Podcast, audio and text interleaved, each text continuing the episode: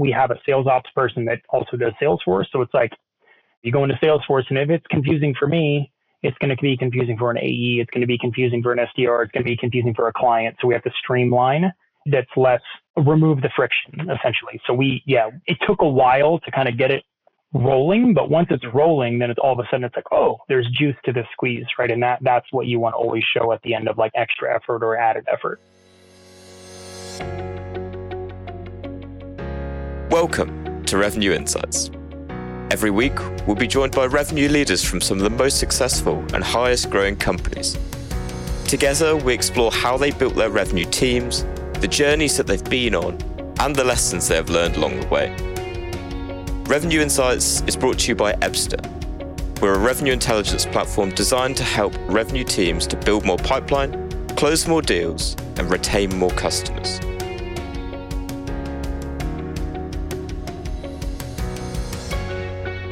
Hello there. You are listening to Revenue Insights. Today I'll be talking with Roy Schuhmacher, Vice President of Sales and Business Development at NAS. Roy's journey has taken him from founder to SDR to AE and now all the way back up to VP in his current role.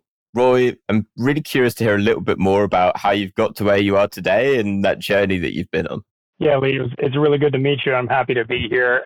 Yeah, it's a really, really interesting story that had me eating a lot of humble pie. Let's just say that coming out of the gates of uh, after COVID with my business, and I'll give you a little insight. So, basically, as a teenager, I just started working at a grocery store. I got into actually the meat department, so became a butcher, and I did that for about ten years. And around when I was like 24, I started working out pretty heavily. I was always like an athletic kid, but I was a skinny guy, right? So I was like, I'm going to work out and get big muscles, and I was like motivated, right? So I do that, and then as I'm doing my normal job, I got friends that are like, hey, can you personal train me? And then more people, hey, can we do group training? Can you do boot camps? So essentially, I just turned it into personal training on the side to leaving my job, opening up a company called Fit for Life Solutions. And it went from small, renting a basketball court at a gym to six locations. And we had one franchise in Texas. And we went to thousands of clients and we blew up over the years. And then it eventually got so busy, my wife left her job as well to come on to help me. And our business model was high volume classes. So boot camp classes, primarily for women 30 to 60 years old.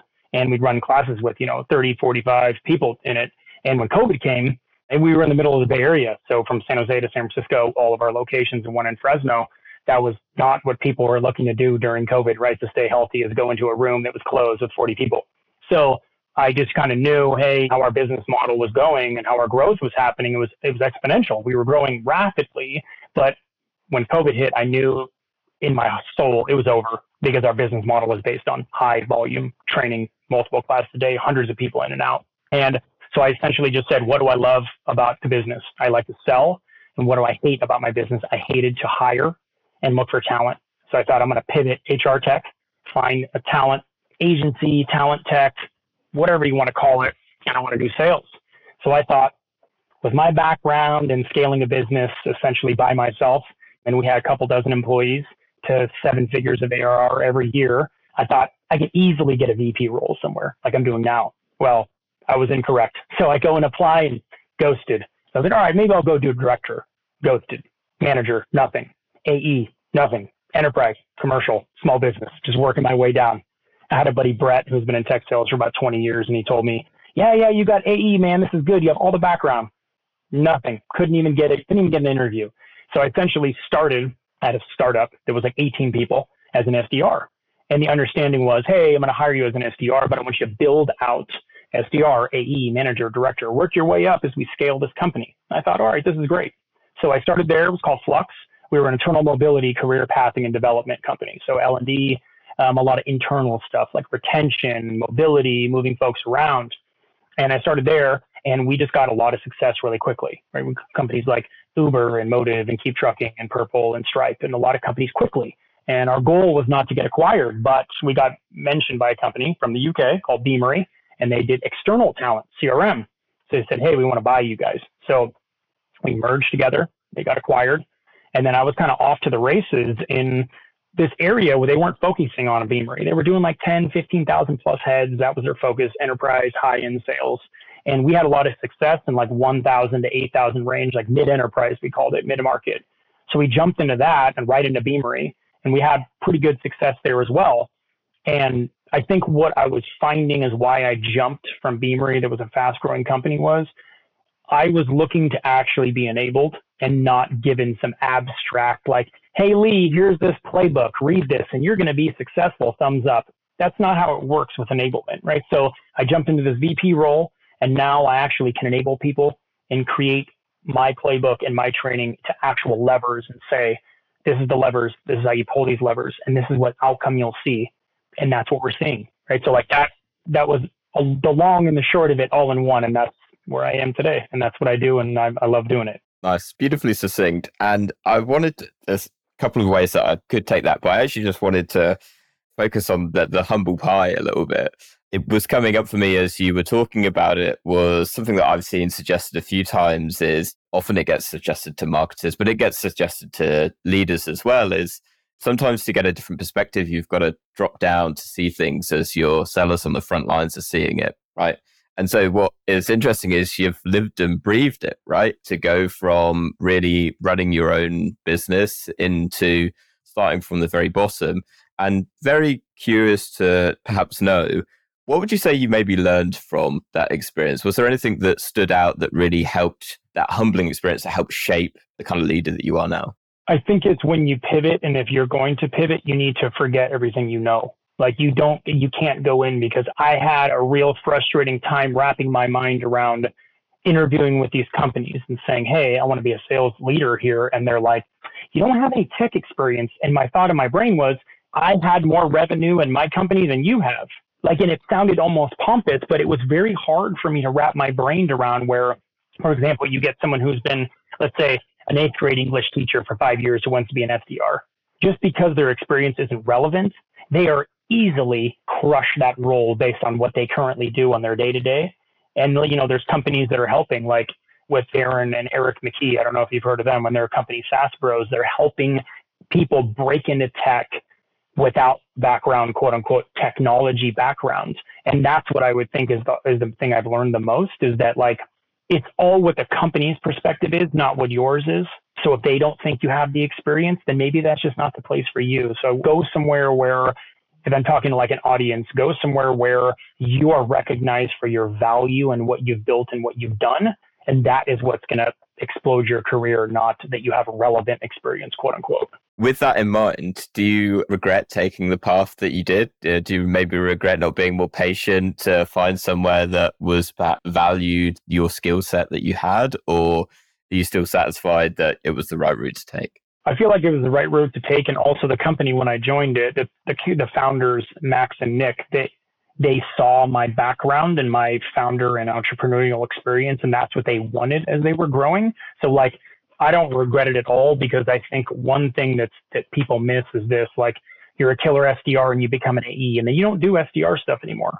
But then you learn AE stuff, and then you become a manager and you don't do AE stuff anymore. So I think like learning the habits of what made you successful in your past roles, you need to take with you and continue. Like I have the thought of I don't care if you're a CRO CEO, you should be outbounding and doing go to market because how do you know where your product fits in the market if you're not trying to sell it? So like that, the kind of alignment I look towards there. So like it is a slow play, but people straight out of college become an SDR, like you got the time. Like go AE, go manager, go director, go VP. Take your time because I think you're going to learn valuable levers to pull uh, during every step of that path up the ladder. Great. Now let's fast forward a little bit to where you are today, just for the context of everyone listening, what's the makeup of your department and what's the makeup of your team, just so everyone knows a little bit more about uh, what you're doing at NAS? Yeah, so we have an SDR function and we have four regions, right? So we're broken into West, Mountain, Central, and East right? And we have a bunch of sellers. And I think the myth was in the beginning was everyone was just doing what would work, right? Like we've always done it this way or whatever it is. And now that we've kind of streamlined this and we've created a process and a playbook where if tomorrow Lee you said, Roy, I want to come work with you guys and I want to be an SDR, I want to be an AE, I want to be a manager, that we actually have a system now that we put you through rather than just saying, Hey Lee, welcome to the team. And I turn on the fire hose and I'm like, good luck. I hope you can drink this all in, right? That's learning just the typical functions of what person does what. And then now we're seeing people are calm and they're patient and they know what they're doing and they're not scrambling end of month, end of quarter trying to hit what they need to hit. So that's the makeup there is that we have a solid hierarchy now and we have a training protocol that goes with each brick of that building. It's really effective now that, but we put a lot of time into it, a lot of time into training and development and enablement and making it streamlined and actually digestible, I'll call it, instead of just saying, I'm going to swallow all this info and I'll be successful. Like that's not really how it works, right? You want to be able to swallow it all and then execute and then do it on a consistent basis. And you're like, wow, now I'm seeing the results, right? So that's the kind of breakdown and method I would say we try to focus on. Just a quick reminder, and then we will be right back to the show. At Revenue Insights, our goal is to share how top performing revenue leaders build predictable, efficient go to market teams. Every week, we speak to the brightest minds, and every quarter, we release the latest findings from our analysis of billions of dollars in pipeline. If you don't want to miss out, sign up to our newsletter at ebsta.com forward slash newsletter dash sign up. That's ebsta.com forward slash newsletter dash sign up. The link to make that a little bit easier for you will be in the show notes of this episode wherever you're listening. See you there. Nice. I want to start and, and follow up just on that. You mentioned that when you first went in, it was a case of not necessarily ripping up, but addressing just because this is the way that we've always done it doesn't mean that it's the right way to do it. So, can you perhaps shed a light on what some of the things were that were deeply embedded that was being done that you identified as this is probably holding us back from growing and actually we're going to need to change something here? Yeah, so it would be like, let's say, one methodology or messaging that was being successful. You just take it and wrap it up nicely like a present and just do it every single day and then no A B testing, right? Like the market's always shifting, things are changing, whether it's end of quarter, at a fiscal, there's many things that are like components to like people having interest, right? Like we focus on doing like career sites and brand development and CRM and recruitment marketing and social media. So all of those things are maybe their plan for the year before, right? So like talking to someone whose fiscal ends in January uh, in the middle of the year about all these different solutions you may have, that may not be relevant to them at the point, right? So it's like you said with data, it's like understanding like when is the right time to strike and striking with the right method. So for us, it's like I went and I broken up like no one was doing in mailing, no one was really doing connecting and messaging on LinkedIn, right? Like they were doing emails that were effective, but they were a lot of text, right? Like a lot of cold calling, a lot of time spent just getting conversations that may not even lead to meetings, right? So like it's just what's the highest yielding levers you can pull and let's do those first, right? It was like prioritizing that would be the was the first step to like really getting somewhere and upping our numbers. What then would be maybe the second step afterwards? I'm just very curious to know kind of how you approached, I guess, diagnosing the challenges that lay ahead of you, but then also starting to lead into how you then started to build more process around it. With that, it's like I mentioned earlier about like never forgetting, like when I was doing SDR and AE stuff and all that, I'm still doing all of that as a part of my habits because like if you're enabling an SDR and you aren't doing what they're doing, how are you really being able to say, well, this is what works? So for me, I went in and said, look, here's your methodologies. I'm doing them and it's not yielding what it could. These are mine. I'm doing them and look at my numbers comparatively. So then once that happened, then I was able to say, okay, so now how do we take them from point A to point B in an enablement process and not just say, do what Roy does, quote unquote. That's not enough, right? You need to be able to streamline it and put it out there properly. So really it's about I was doing what I thought was best and then it yielded more results. And then that was, like you said, all goes back to data if Roy does X for four hours and gets 200 and Lee does Y for six hours and gets 100, you should do what Roy does. So now let's break this down and dissect it. So that's kind of like how I approached it first. And I think it comes the second step of having that data.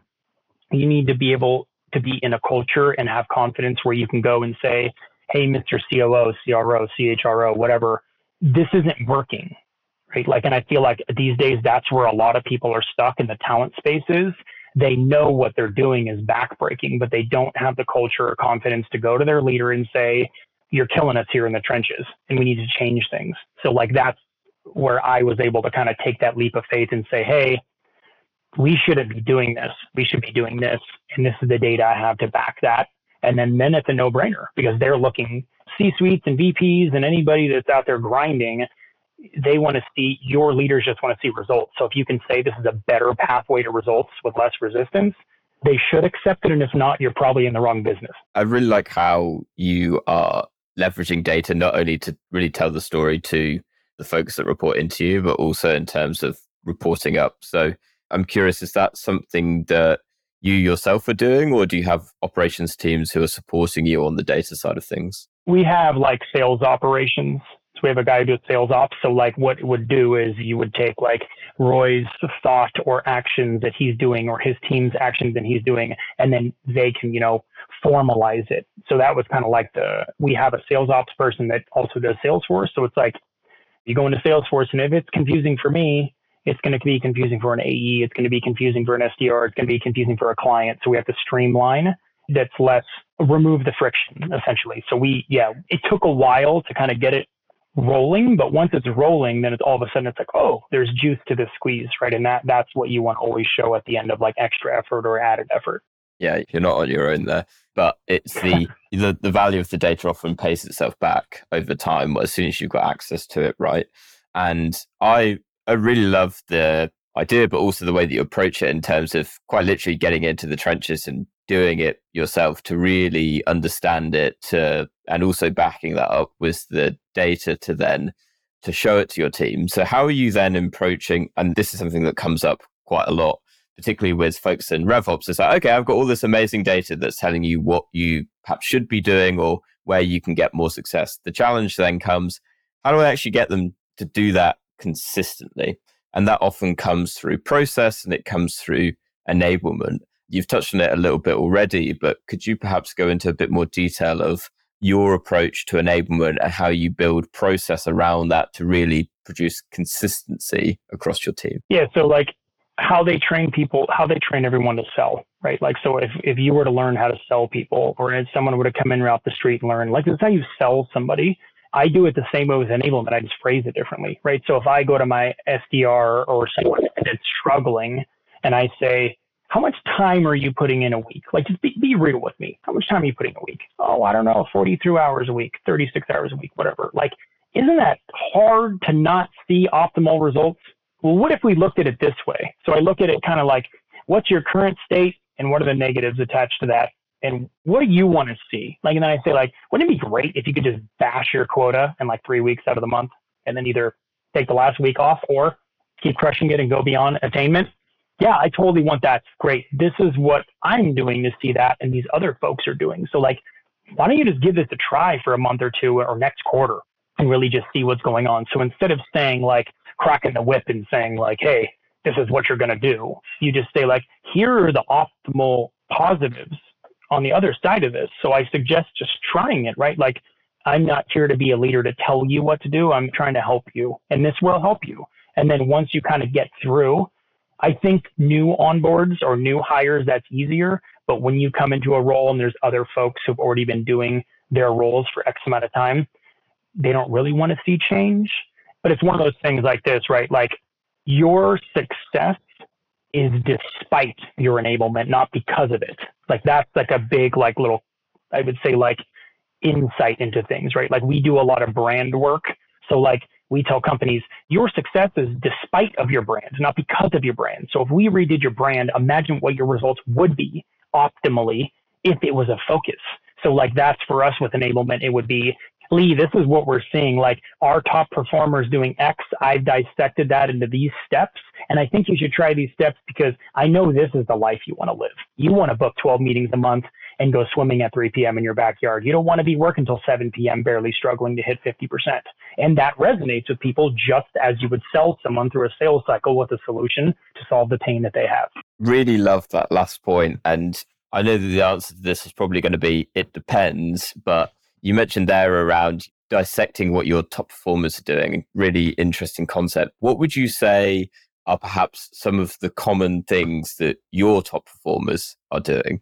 And what really stands out as we're getting a lot of success with this, perhaps over the last 12 months? Well, I would say, like, you know, if you send someone an email with five paragraphs about how great you are, I'm sure that may work with some people, but being real and being human and personalizing is really the angle that we've been going, right? So, like, if me, if I'm trying to sell you on LinkedIn and I connect with you, I just say, Hey, Lee, thanks for the connect, man and that's it. And then a couple days later, maybe you visit my profile or whatever. But then maybe I look at your post and say like, "Hey Lee, like you're really in, into into like revenue, and you guys are really you're hiring for 40 roles. Like, is that a struggle? Like, how hard is it to get new hires on your team? And when you get applicants, like, I don't know, you get a thousand? How many of those do you have to weed through? But not all at once, right? Just have a conversation. And I think like my biggest message to people now is especially in the day and age of AI, be a human and you'll stick out the most,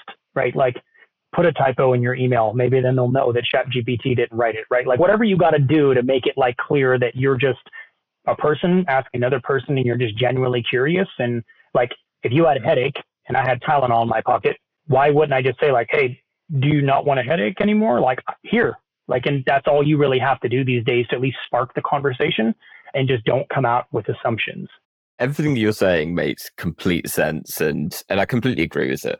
And so the obvious question that comes to my mind of why doesn't everyone do that? Why I think it's been talked about, certainly folks on LinkedIn talk about the power of personalization, the in a on a call setting, the power of listening to your prospect, of understanding their pains and actually matching your solution to it. And yet we don't all do it. And so I'm curious for your opinion and perhaps perspective on why that is the case, first and foremost? I would say that most people don't think being human is scalable. So they think like, well, robotically or through AI or through automation, I can get more spray and pray, right? But it's like, that's not really effective because it's so overdone that you're no longer standing out, right? Like the same with like outreach and Salesloft and all that. Those are really great tech to use if you've already fine tuned your messaging right? So people think like, I'm going to just import this trash email I found on Google and then just import 10,000 people into this via ZoomInfo or Apollo or whatever you're using and just blast it out. I'm going to book tons of meetings. How's that working for you? Right. So like, that's the type of thing where like, I think people just need to slow down a little bit.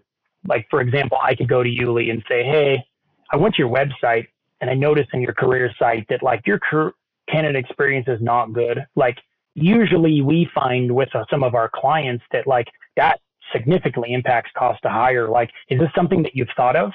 So a lot of that, I'm just saying observation, data. What do you think? And it's so simple and people, you hook them. And what makes it good, what makes it ideal is that like, if you do it that way and they aren't hooked, then maybe it's not the time and you don't need to pester them. So right to ask the right questions. And I'm sure you know this oh too well. You don't want to hang on to a prospect's coattails hoping that they buy because a CHRO, a CEO is not going to sign the check for a hundred, two hundred, three hundred thousand dollars because you hoped really hard, right? So like that's the kind of angle I would take is that like be personalized, just be a human, ask, use data, and then just be generally curious. And if the response comes back, then great, have a conversation. And if not, like, and that is scalable, but only if you're being effective and not busy. So many salespeople are busy, busy, busy, busy, busy, busy but then like you're not getting any outcome. So your output's not matching your outcome. So that means you're doing things ineffectively. Mm. How do you, with that in mind, um, and, and, as an FYI, I completely agree with the point on scalability often being the initial hurdle of why people wouldn't chase it. So I'm going to make an assumption here, but I'm very interested to know what kind of KPIs do you measure and do you target against with your team? Because my assumption is that it's probably not activity. Yeah, so for, we track activity, but I'm trying to get us away from that because everyone focuses on like if you asked Michael Jordan, how many times did you shoot the basketball? Nobody cares, right? They care how many three pointers you sunk. So like that, that's the kind of method that I look at it where like nobody cares about how many emails you sent and how many this. We care about like conversations, meetings booked, meetings completed, like presentations, demos completed. So I'm pushing the organization more towards outcome over output.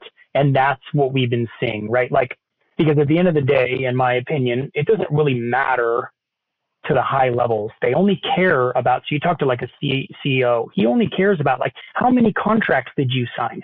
Then you go down to the next level VP, like how many demos did you do? Like that's the focus of that needs to be the focus of the data, not just output. Like if you send 10,000 emails and book 30 meetings, and I send 20 emails and book 20 meetings, I bet you the CEO cares that Lee did more. So like I know there's a but there's a scalability to it because there's also a mix. You don't want to be sending 10,000 emails a month, but outcome matters the most. So how do we make a scalable approach for you're bettering your brand, you're bettering your reputation. You're not sending out just like, I hope this finds you well and hoping to book 10 email, uh, 10 meetings a month, that you're actually doing it the right way, but you're getting way beyond optimal results. Love that. Now, there's something that I was very curious around. We've talked a lot around sales development and booking meetings. Um, interested to know a bit more about perhaps within the organization how that then connects to your A's on the front line. So we're booking loads of meetings and is that then turning into pipeline is that then turning into gen- into revenue out the other end could you perhaps give a bit more context on what the process looks like from end to end from there? Yeah so it's just essentially for us because we have so many value props you just need to know who you're talking to right? So obviously a ta person cares about a career side brand person cares about brand marketer cares cares about recruitment marketing. So fine tuning that and then really working on getting the meeting like i tell like you said earlier, just listening, right? Like it's okay if one of your team members is talking too much and you teams or Slack them and just be like, just be quiet. Like let them, like most of our first calls are, hey Lee, this is what NAS does. And I give you a three minute flyover and then I say, did that strike any nerves? And then if you want to just therapy couch it for 27 minutes for 30 minutes together and tell me everything that's going on, that's ideal, right? Because and I think another part of the process that needs to be usually executed is if you say, well, we have a first meeting and then we have a discovery and then we have a demo and then we have a proposal review, you need to base that on your prospect's velocity, not yours. So if I have a meeting with someone who says, well, I need a career site and I need it up, uh, you know, November 1st, and I'm like, cool, it takes 60 to 90 days, 30 to 60 days, depending on the project size to stand that up. I'm not going to put them through five or six more meetings to qualify them, they're ready. Like if someone comes up and says, I want a hamburger, you don't say, well, hold on, like let's go sit down and talk about all the toppings and all the other sides that we have just to make sure, like, just sell it to them. And then later work on the other solutions you have. So I think that's what happens too, is that like the overcomplication of the process.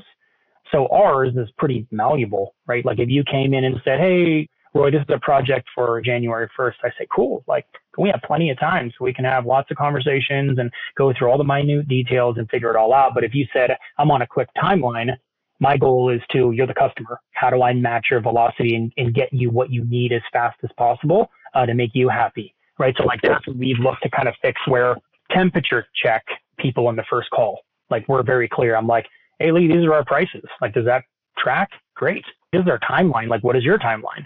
So like if I lead with the openness, they come back with openness. But if I say, oh, I really can't quote you right now until I check with Mr. Jones and then I get a proposal together and the whole bit, like you're overcomplicating someone who wants to buy something. And that, like, think about Amazon, right?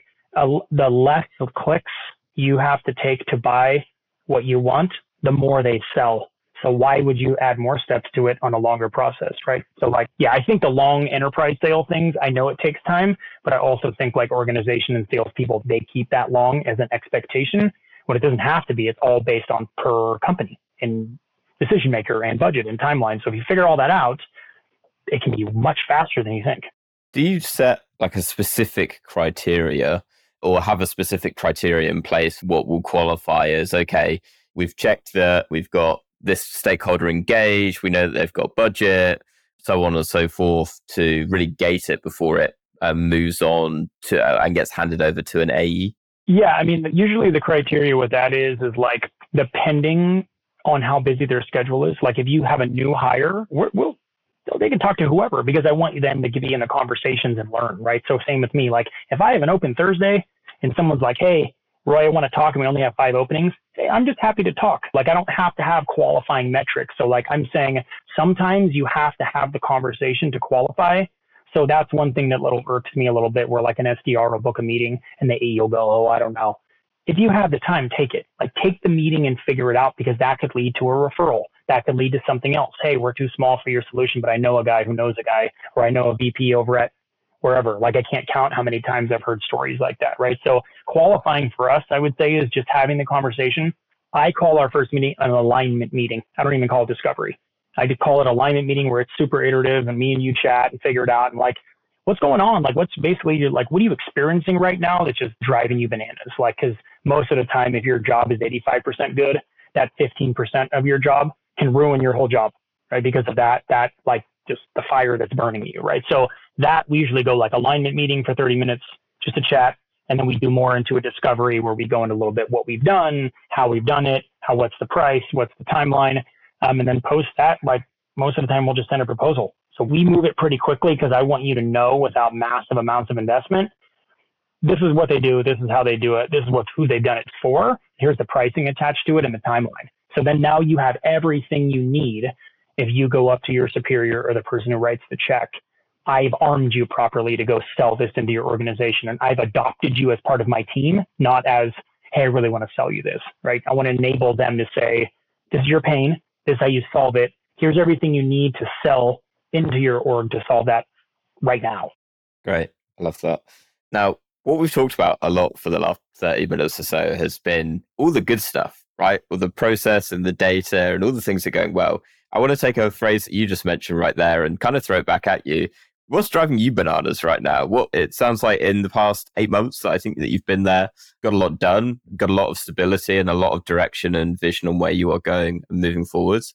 But what's probably the biggest challenge that you're still trying to overcome that is driving you bananas? I would say, and I think this is pretty consistent with people I talk to, is that like worrying a lot about post sale when the contract's not signed right? You're worrying about stuff that's going to happen on your kickoff and on your assigning CSMs or ADs or whatever you utilize to keep your customers happy. Like you haven't signed a contract yet. Don't overwhelm them. Let them process and get things through and don't pressure them because it, it comes with this context of like, I've sent them an MSA, and an SOW, and a contract, and they've gave me verbal commitment that they're going to sign by, you know, 9, 10. Great. There's nothing more you can do. Just back off. Like, and I strongly believe that, like, you following up every day over email is not going to make them sign faster. They have hurdles to overcome as well, just like we've done. So we've ran our race and now we're waiting for them for the run their race through their organization. So I would say that it's like post sale pressure of like, what's kickoff look like? Who are we going to give for this and this and this? It's like, it doesn't matter yet. They could just hear tomorrow, oh, our CFO quit today. He's signing nothing. And now we're delayed three months. So that's what I would say is pushing me on my end. And I think a lot of people were like, let us do our sales process. And then once it's locked, then engage with like, hi, I'm head of client services. This is your account director. This is what's next. Know, things like that. So that's what I would say is where that's like the bananas are coming from. Just a quick reminder, and then we will be right back to the show. At Revenue Insights, our goal is to share how top performing revenue leaders build predictable, efficient go to market teams. Every week, we speak to the brightest minds, and every quarter, we release the latest findings from our analysis of billions of dollars in pipeline. If you don't want to miss out, sign up to our newsletter at ebsta.com forward slash newsletter dash sign up. That's ebsta.com forward slash newsletter dash sign up. The link to make that a little bit easier for you will be in the show notes of this episode, wherever you're listening. See you there. Yeah it's super relevant given, and forgive me because I don't know specifically was in your industry, but with given kind of macroeconomic conditions right now, everyone's being a bit more protective over what they're investing in, and so naturally there are there's often more stakeholders involved as part of the as of the buying process. So many things that you can't see, and then there's also uh, probably inevitably perhaps a CRO or in other cases like a VP above, like can tell her, come on, like we've got to get this in. We've got end of quarter coming up.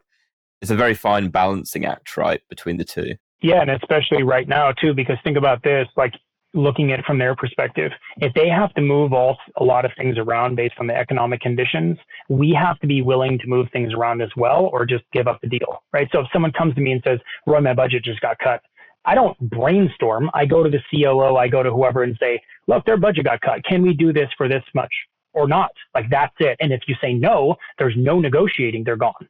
So it's up to you. And you know what I mean? Like I can go as high as I need to go to figure that kind of stuff out. But yeah, there's a lot of things. And now like CFOs. Like it used to be, hey, a CEO can make a call on the flow, but like not if the P&L reflects otherwise, right? So like CFOs are involved, finance is more involved. So now it's like, depending on your deal size, you may have, you got to convince convince the, the people are going to be using your tech, convince the people who are signing the check for the tech, and then convince the people who are, now you have finance, now you have procurement, now you have IT, now you have risk audit, now you have everything, right? So like those are the steps, whether you like it or not, defining on the client. So if you want that as a client as a client, that you're going to go through their steps. And if not, you're going to lose them. And that's it. So like, it's just taking it like with your best foot forward with a smile because they don't want to be going through that either, right? They want your technology tomorrow, but that's not going to happen. So like for me, it's like you need to be able to ebb and flow depending. If it's a small deal, it's going to take a long time. You need to make that choice drop it. Otherwise, go through it or, or be quiet, basically. You know what I mean? yeah, completely agree. Roy, I want to ask you one final question um, before we wrap up. What is one book that you would recommend to our listeners and to other revenue leaders? There was a book that we did in the beginning of the year was called 4DX, the four disciplines of execution. And this kind of aligns with like my style because there's this thing where they have it's called wildly important goal and they call it a WIG, right? So every department will create your WIG, right? So let's say, and your WIG is supposed to be crazy, right? Like it's supposed to be like, we're going to bring in $30 million in new revenue this year, something like that, right? So like the point is, is, you know, you shoot for the moon and you land upon the stars type of thing, but it keeps people motivated and it keeps things exciting where you're not like, well, we'll just settle for mediocrity and hopefully it'll all work out and we'll be mediocre, right? This is like shooting really high. And I think the biggest part is that like, especially in sales, you're going to go through a failure and you're going to have fail, you're going to fail. So like this sets you up for like, man, we set this goal for 15 million and we only hit 12, but your initial goal was only five. So you actually crushed it, but you're also getting used to, but then next time, but then next time, and you can stay motivated and enthusiastic for the next goal and the next goal. So that that's an interesting one that I recommend people read. Mm, nice. I really like that. I'll make sure that we put a, a link down to that in the show notes. All right, Roy, thank you so much again for your time. I've thank you. Loved dissecting all things sales and business development with you. For everyone listening, um, if they want to connect, chat to you more, um, perhaps have any questions, where can they find you? On LinkedIn. And I'll, I'll, with the, the show notes, I'll post you my LinkedIn profile and happy to connect and chat and connect with people regardless of your background. Because as you know, now that I come from a crazy background of many different industries, so I'm always open to kind of just meet new people and have conversations. I love that. I'll make sure we put it into the show notes. And just before we wrap up, I just wanted to ask one final thing because the you mentioned very early on that when you were making the decision of after being a founder, you were making that choice, that weighing up what am I good at and what do I not like doing. And you mentioned what you didn't like doing was you hated hiring. And so the irony is not lost on me that you went into a recruitment company off the back of that. Why? Well, I suggest that to everyone. If you're a teacher and you're looking to pivot into something else, like think about like what do you love about your job and what do you hate about your job. So my thought was I like to sell, but I hate to hire. So I can go in and I can be relevant and personalized to my prospects and say, look, I hired for a really long time and it was terrible. But if I had this, uh Right. This would have made it a lot easier, right? So like it's coming from a personal level of like salespeople will just pitch like this is going to solve all your problems, but how do you know? So like SDRs, this is going to make you successful, but how do you know unless you're doing it? So that's kind of like there's irony attached to it, but there's also it's personalized at the same time. I love it. Roy, thank you so much again. And to everyone that's listened to this week's episode, we shall catch you next week. Bye, y'all. Thanks for listening to Revenue Insights. If you want to learn more, subscribe to our newsletter and we'll deliver every episode straight to your inbox. If you have any questions, feel free to connect with us on LinkedIn. Our links will be in the episode notes. See you next week.